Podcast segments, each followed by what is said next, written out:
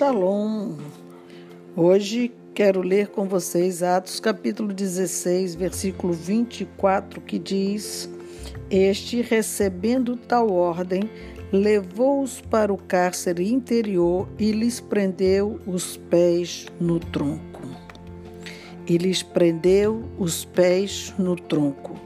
Quero lhe perguntar: onde estão presos teus pés?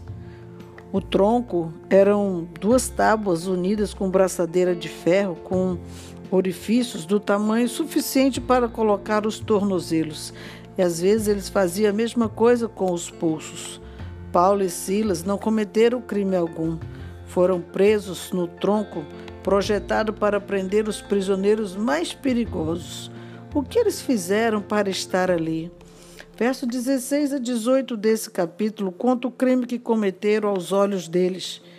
Diz o texto que aconteceu que, indo nós para o lugar de oração, nos saiu ao encontro uma jovem possessa de um espírito adivinhador, o qual, adivinhando, dava grande lucro aos seus senhores. Aqui está o crime desses rapazes. Indo ao lugar de oração. Indo ao lugar de oração. Isso nos mostra que tem um lugar para buscar a Deus. Não, eu falo com Deus em todo lugar. Tem um lugar para você falar com Deus e você precisa ter o hábito de frequentar este lugar. Um lugar secreto, um lugar íntimo, um lugar onde você vai permanecer na presença dele. Paulo e Silas tinham esse costume de frequentar este lugar e saiu ao encontro deles uma jovem possessa com esse espírito adivinhador e os seus senhores ganhavam muito dinheiro com isso. O que ela dizia? O verso 17 diz que, seguindo a Paulo e a nós, clamava, dizendo: Estes homens são servos do Deus Altíssimo e vos anuncio o caminho da salvação. Esta mulher, ela falava a verdade, porém a boca era de mentira e engano. Repetia isso muitos dias, muitos dias falando a mesma coisa. E diz o verso 18 que, por ela insistir repetindo isso, aborreceu tremendamente Paulo. Diz o versículo que ele, já indignado, voltando-se, disse ao Espírito: Em nome de Jesus Cristo eu te mando, retira-te dela. E ele, na mesma hora, saiu. Por que este homem ficou tão indignado se era uma verdade que ele estava falando? Era uma verdade na boca de um demônio. E ele não podia aceitar essa mistura, as boas novas relacionadas a demônios. Luz e trevas não se misturam. Levítico 19, 26. Eh, o Senhor Deus condena a prática de ocultismo de adivinhos que prevê o futuro. Paulo repreende aquele demônio e aquela moça fica liberta. Quando aqueles senhores viram o que aconteceu, viram que Paulo desfez a esperança do seu lucro e, indignado, no versículo 19 diz que eles o arrastaram para a praça na presença das autoridades. Resultado: foram espancados, foram lançados no cárcere e guardados com segurança. E é o texto que nós lemos que eles foram levados para o cárcere interior e prendeu os pés no tronco. Isso traria revolta no coração dos crentes de hoje. Não fiz nada. Eu só estava pregando o evangelho, eu só estava falando do reino.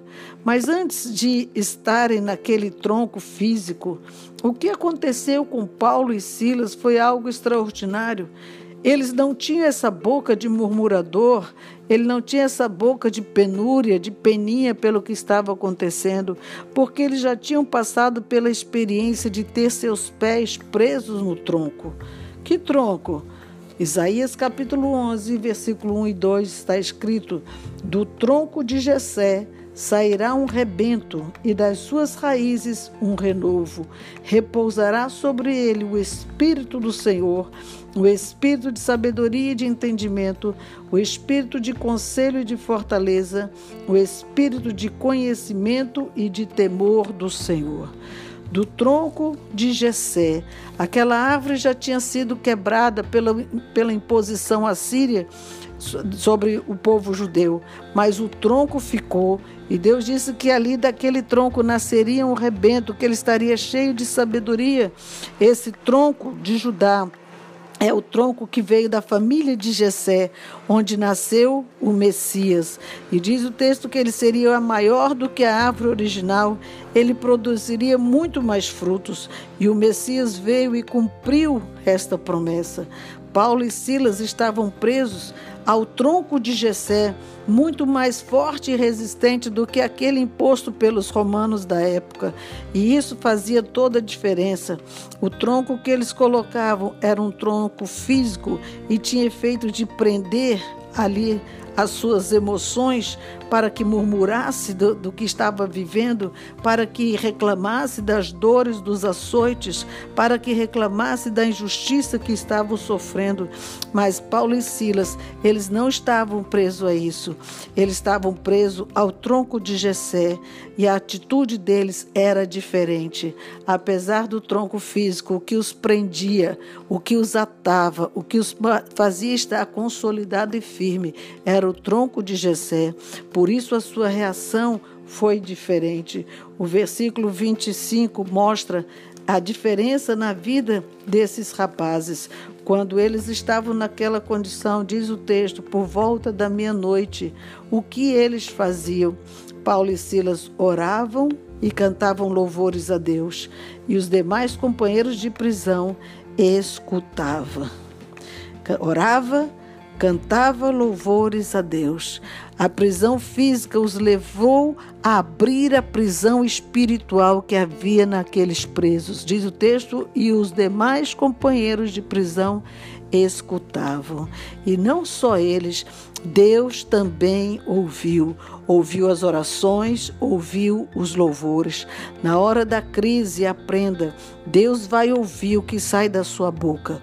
A murmuração, a reclamação, a raivinha porque as coisas não deram certo, ou vai ouvir palavras de gratidão, palavras de adoração. Deus ouviu a adoração daqueles moços e não a sua murmuração. E por conta dessas, dessa atitude deles, sobreveio o inesperado. O sobrenatural de Deus aconteceu. Um tremendo terremoto que sacudiu os alicerces da prisão, mas não destruiu as prisões. Abriram-se todas as portas e soltaram-se as cadeias de todos. Observe que o texto não diz que destruiu as cadeias, mas abriu as portas e soltaram as cadeias de todos. Por que isso? Porque as cadeias vão continuar existindo. Nós entramos nelas se quiser. As portas vão estar abertas para que a gente decida estar livre delas ou preso a elas. Nós escolhemos que tipo de cadeias nós queremos estar. Se queremos estar preso no tronco físico dos romanos ou se nós queremos estar preso ao tronco de Jessé que nos traz libertação e cura. Esse rebento de Jessé, Jesus Cristo, veio para que este propósito de abrir as cadeias, elas estejam nas nossas vidas. Fomos chamados para abrir cadeias espirituais na vida de outras pessoas e não para prendê-los. Todas as cadeias que mantêm pessoas presas, que os impedem de caminhar na direção de Deus, na direção da vida, nossa responsabilidade é lá, é ir até lá e soltar esses presos, abrir todas as portas. Aparentemente, Paulo e Silas parecia ser apenas mais um preso. Eram como os outros, mas eles fizeram a grande diferença dentro daquela cadeia e todos, todos foram soltos por amor a eles. Esse rebento de Judá nasceu para tirar teus pés desses troncos físicos e te levar a ser feliz. Esses troncos físicos, ele te impedia de sorrir, ele te impedia de realizar sonhos. Por isso, o verso 27 diz que quando o carcereiro acordou e viu as portas do cárcere abertas, pensou que os presos tivessem fugido e quis se suicidar. Paulo bradou com grande voz e diz: Não te faças nenhum mal, que estamos todos aqui. Todos que experimentam o mover de Deus não foge dele, não o evita, não finge que não sabe, porque todos sabem que só ele tem poder para abrir as cadeias que prenderam nossa alma. A família daquele carcereiro foi alcançado. Paulo e Silas foram levados para a casa dele, comeu com a família e teve suas feridas tratadas.